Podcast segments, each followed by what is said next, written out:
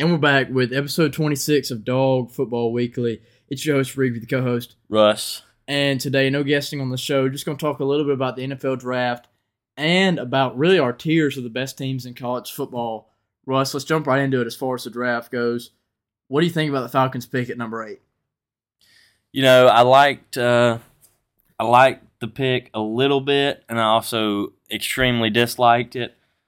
Um, Bijan Robinson, obviously a great player. Nothing against the guy. I think I think he's going to do great on the Falcons. Um, but it's weird taking a running back um, after your running back just rushed for a thousand yards last year as a rookie. As a rookie, and and instead of building up an offensive line, you go and try to replace him, which is super odd to me. I'm not I mean, I think Bijan's going to do great, but we just had a guy kind of break out, and now we're trying to replace him. I was at a loss for words with the pick. I'm not a huge NFL fan. I'm not a huge, like, I'm not crazy about the Falcons like I am about the Dogs, obviously. But at the pick, when they picked Bijan Robinson, I was at a loss for words. I couldn't, I couldn't get words out. I couldn't because they're so many other needs for this team to get to the next level, to be a playoff team, to be a Super Bowl contender that needed to be addressed at this pick or later in the first round if they traded the pick, then getting a running back. And, you know, I'm one of these people who I'm a little optimistic about this Falcons team. I think they have a, a decent shot at making the playoffs. The division is weak. You know, Desmond Ridder, I like him as a quarterback. I think they've done well in free agency, but I thought a good draft class would definitely put this team over the top. But then they pull this crap and they go and get a running back. And I'm not so angry about them picking a running back. I just wish they would have used a fourth round or fifth round pick on a running back because there is great value for running backs later on in the draft. You can get nearly the same production that Bijan will have with a later pick. Picking a guy like Kenny McIntosh, picking a guy like Tank Bigsby. There's plenty of backs in this class. There are plenty of good backs, starter backs that could start in the NFL, and this just it confused me Russ, what's a pick or can you name me a pick that you did not like in the first round? Um, besides the Falcons, obviously. You know, I would have to go with twelve Jahmyr Gibbs. Um, with the Detroit Lions. You know, I don't like. I mean, I like the player. Obviously, I think he's. I mean, he's super fast. He's really good. Um, but I don't see him as a first round pick. Um, to me, he is more of you know uh, a late second round, early third round guy. Um, just because he's a running back, you know, running backs don't normally go high. And didn't the Lions trade up for him, or did they have they they, they traded, up, up to pick this guy? Obviously, they knew that D'Andre Swift was leaving. I guess at the time, but um, yeah, that's not my favorite pick. You, what about you, Reed? That pick's obvious to me a pick that I thought it's also a player that I think is going to be a great NFL player, and it's definitely not going to go down as like a bust pick or a bad pick. But the Seattle Seahawks at number five, they picked Devon Witherspoon, cornerback at Illinois, and I think he's by far the best corner in this class. But at five, you had the ability to pick Jalen Carter or Tyree Wilson, who I think are two. I think they're the two best defensive prospects in this class. I put Tyree Wilson above Will Anderson. Tyree Wilson has a great pressure rate. He's long. He's physical. Um, he's got he's bigger. His frame is is definitely a force to be reckoned with. I think once that foot injury he has clears up, I think he's going to be a great NFL player. And you know they went they went corner, and I think you know they had but they addressed a need at least. They didn't just go oh let's pick a running back. Let's pick let's pick whoever. You know. Yeah. Um, what do you think? You know, Kelee Ringo dropped all the way down to number 105. Like, and we were talking about him being some kind of first round pick guy. Yeah. Is that surprising to you?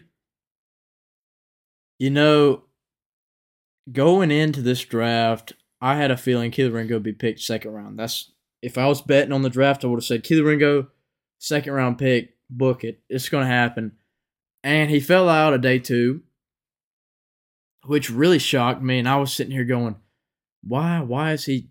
why is he falling? Why is he falling? And there are reasons that we do not know. Maybe it's maybe it's something completely outside of football why he fell out. I don't know. But I really like his landing spot. I like that he can grow as a corner, or heck, he can play safety in the NFL. The the thing about Kelee Ringo is that he has an elite side and speed speed combination that you cannot find. You can find it rarely in corners. He's got size, he's got speed, he's got length, he's got everything you want as a corner. He's just a little kind of raw and and kind of just a raw prospect. He's a project for the NFL. I agree, and you know we're talking about where the draft's gone. Obviously, the Philadelphia Eagles love Georgia up there you know, with all the people they've picked, um, with Nolan Smith, Kelee Ringo, and Jalen Carter in this draft, and um, Jordan Davis and Nakobe Dean in the last draft. That may be a big problem for some teams. You know that didn't you say somewhere that they said that um, Philadelphia picks Georgia players because they're they're winners. Yeah, I saw something. They're used to the confetti falling. Well, yeah, uh, and Howie Roseman, the GM, or he's vice president of operations, or th- he's the GM, I think, at the Eagles.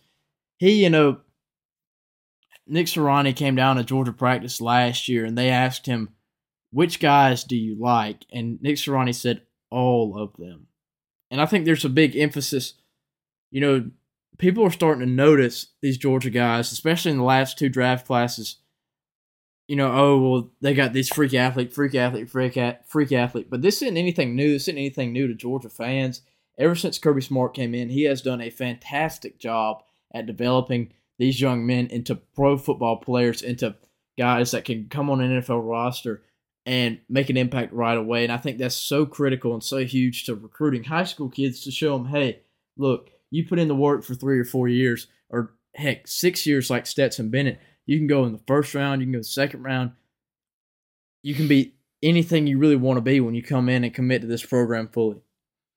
Yeah, I agree, but um, also you have guys like Kenny McIntosh who about didn't get picked, and Kearis Jackson who signed a deal after the draft. Um, that's kind of Kenny McIntosh falling all the way to number two thirty seven kind of surprised me. I it shocked me. You know, Kenny McIntosh. Somebody told me the other day they go, "Oh, he's too slow. I wouldn't want Kenny McIntosh. He's too slow."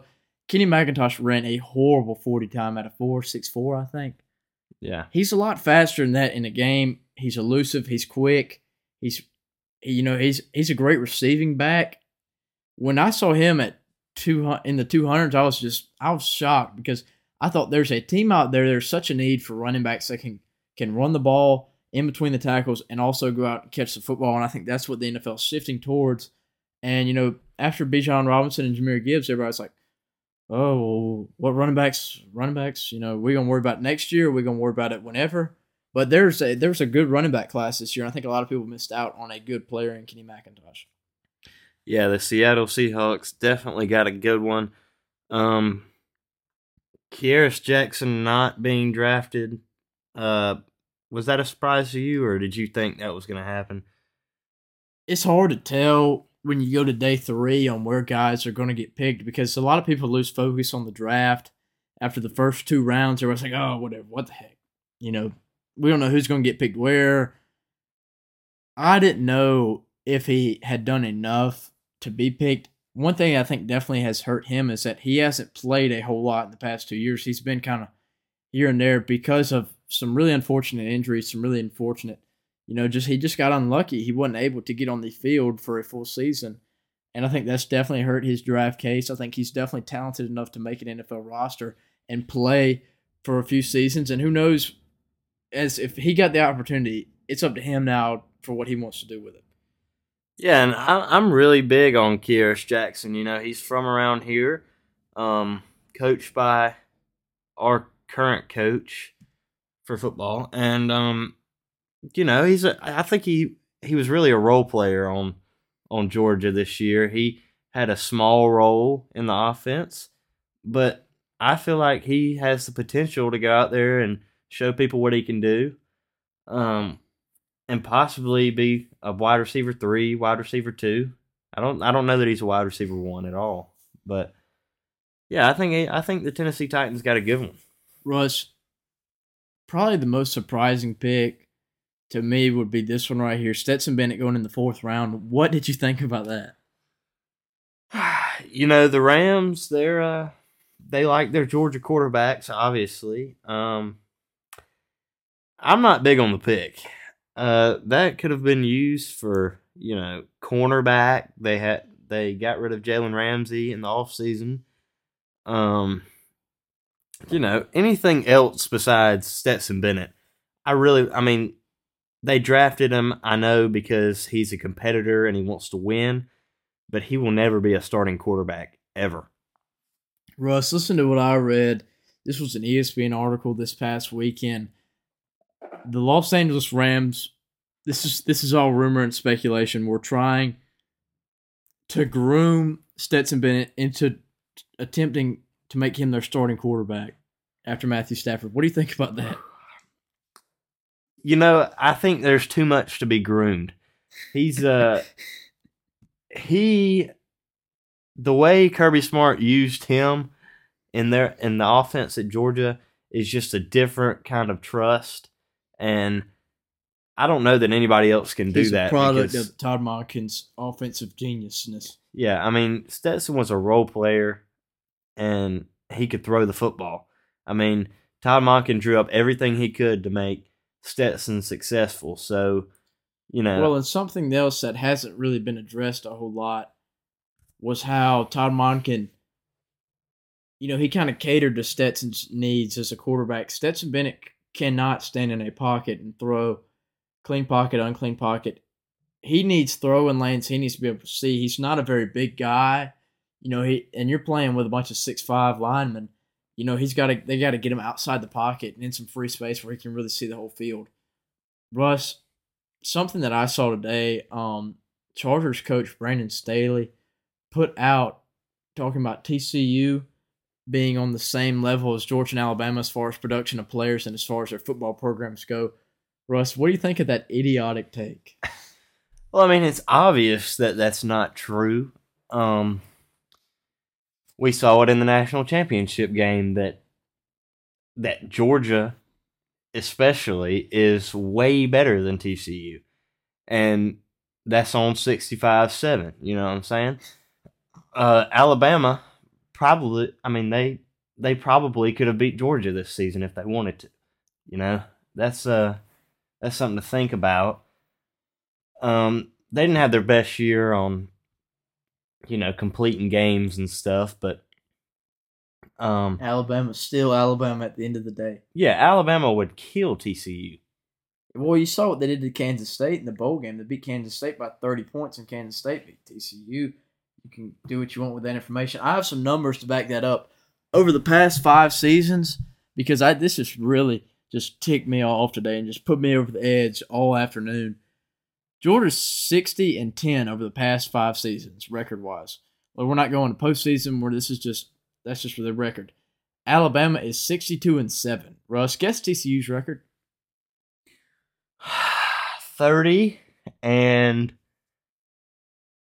ah, 25. You bet on the money, thirty six and twenty six. Georgia. This this just set me off today, Russ. I, I can't. I couldn't even speak when I heard this quote. I think you know people are you know oh well Georgia wasn't that good weak schedule ah but you remember the Missouri game you remember the Missouri game You remember the Ohio State? you remember State Kent game? State you remember Kent this team wasn't This is great this team you know and then they put 62 to 7 on you well TCU was overmatched TCU didn't stand a chance it wasn't a fair game boring national championship but then we fast forward three four months TCU's on the same level as Sam Pro. They're not. They're not as far as development. They're not as far as recruitment. They're not as far as just football. When you line up 11 on 11, offense and defense, special teams, backups, your scout teams, they Georgia's better at every single aspect of the game. And- Yeah, and we talk about it all the time. I mean, the SEC is the best conference in the nation. and anybody who doesn't play in it is not going to be better than it. And you know, I started Russ. This quote, Besides this, maybe Clemson this one Ohio State too. or Ohio State. This one simple, you know, statement by the Chargers coach made me draw up a pyramid of the tiers in college football.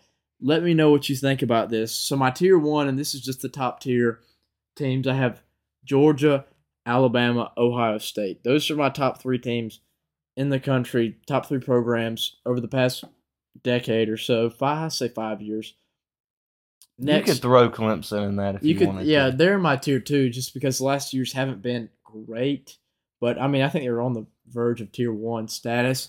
Tier two, I have LSU, Clemson, Oklahoma.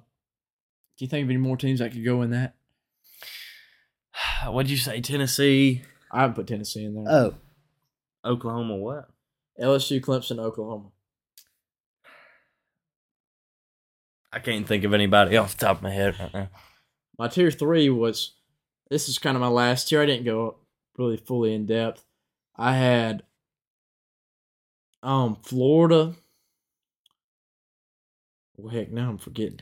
Florida. Heck, dude, you could put Florida at daggum your fifth or sixth tier. I, well, they had a good couple years with Dan Mullen. I thought Dan Mullen got Oh fired. man, but An- Anthony Richardson's just so good.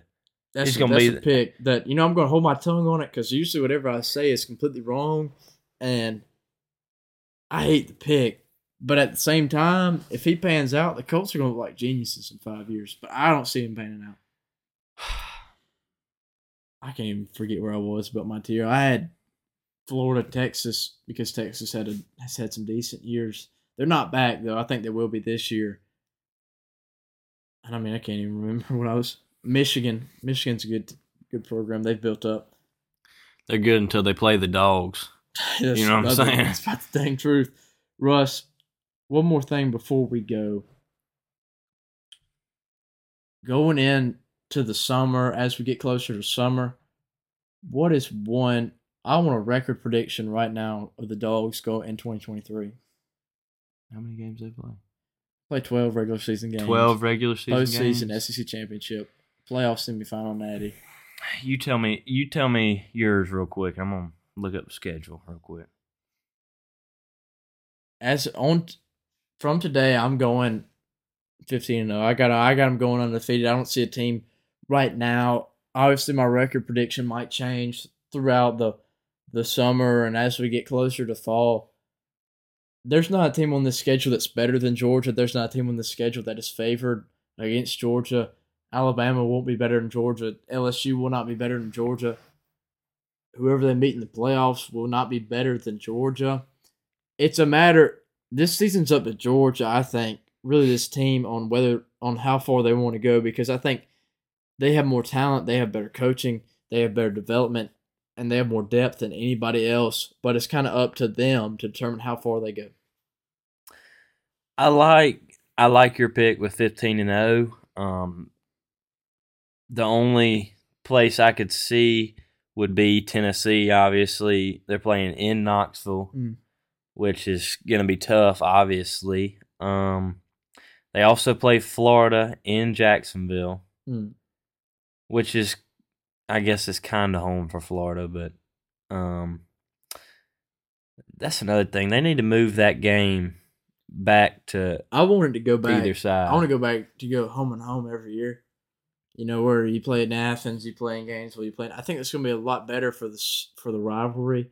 I think it could also be a lot better for recruiting for both schools. How you can't hold recruiting trips for your biggest rivalry because you're playing at a neutral site in a pro stadium, yeah, and it's always pouring down rain there. yeah, I agree. Well, that's going to do it for today's episode of Dawg Football Weekly. We hope you enjoyed.